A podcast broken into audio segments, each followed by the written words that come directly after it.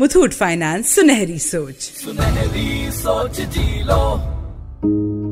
ठहरा हुआ जल काई से भरा हुआ प्रश्न पूछता है हर एक से क्यों मैं चट्टानों से घिरा हुआ पाठ देता था पत्थरों को अपने वेग से क्या हुआ कि अब मैं विवश लाचार रुका हुआ तालाब बन गया?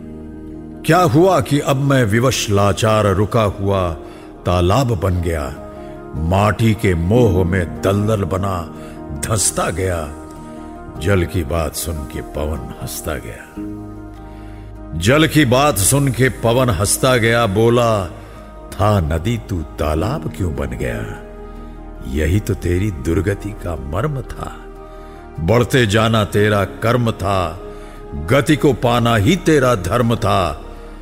रचा जिसने इस सृष्टि को उसने ही ये परंपरा चलाई है, चलते जाना, बढ़ते रहना, इसमें ही अपनी भलाई है। सभी श्रोताओं को मेरा नमस्कार, मैं हूँ अमिताभ बच्चन, और आप सुन रहे हैं मुथूट फाइनेंस सुनहरी सोच, साहस और सफलता की सच्ची कहानियाँ। आज की कहानी कोलकाता के बाबू मोशाए आलोक साहा की है।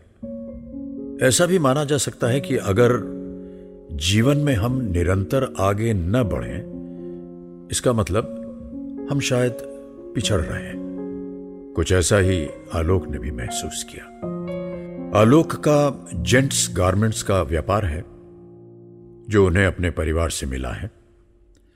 आलोक सिर्फ़ इतने से ही संतुष्ट नहीं थे और अक्सर इस बारे में अपनी पत्नी से बात किया करते थे। लगता है लाइफ रुक सी गई है। दुकान बाबा ने दी पर मैं इस बिज़नेस को आगे नहीं बढ़ा पाया। सुनो तुम ही क्यों परेशान होते हो? अभी टाइम से घर आ जाते हो दुकान से अच्छी आमदनी भी हो जाती है। इससे ज़्यादा की चाहिए?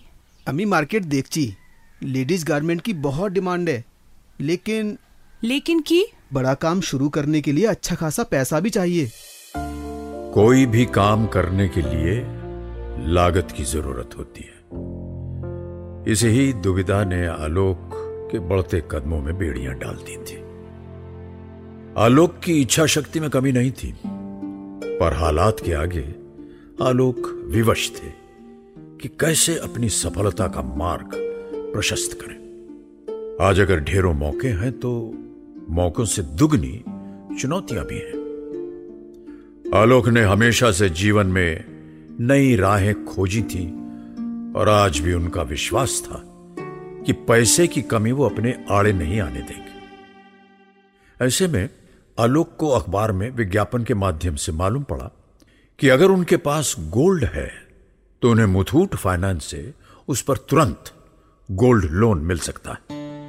बस, आलोक पहुँच गए अपने नजदीकी मुथूट फाइनेंस की ब्रांच में।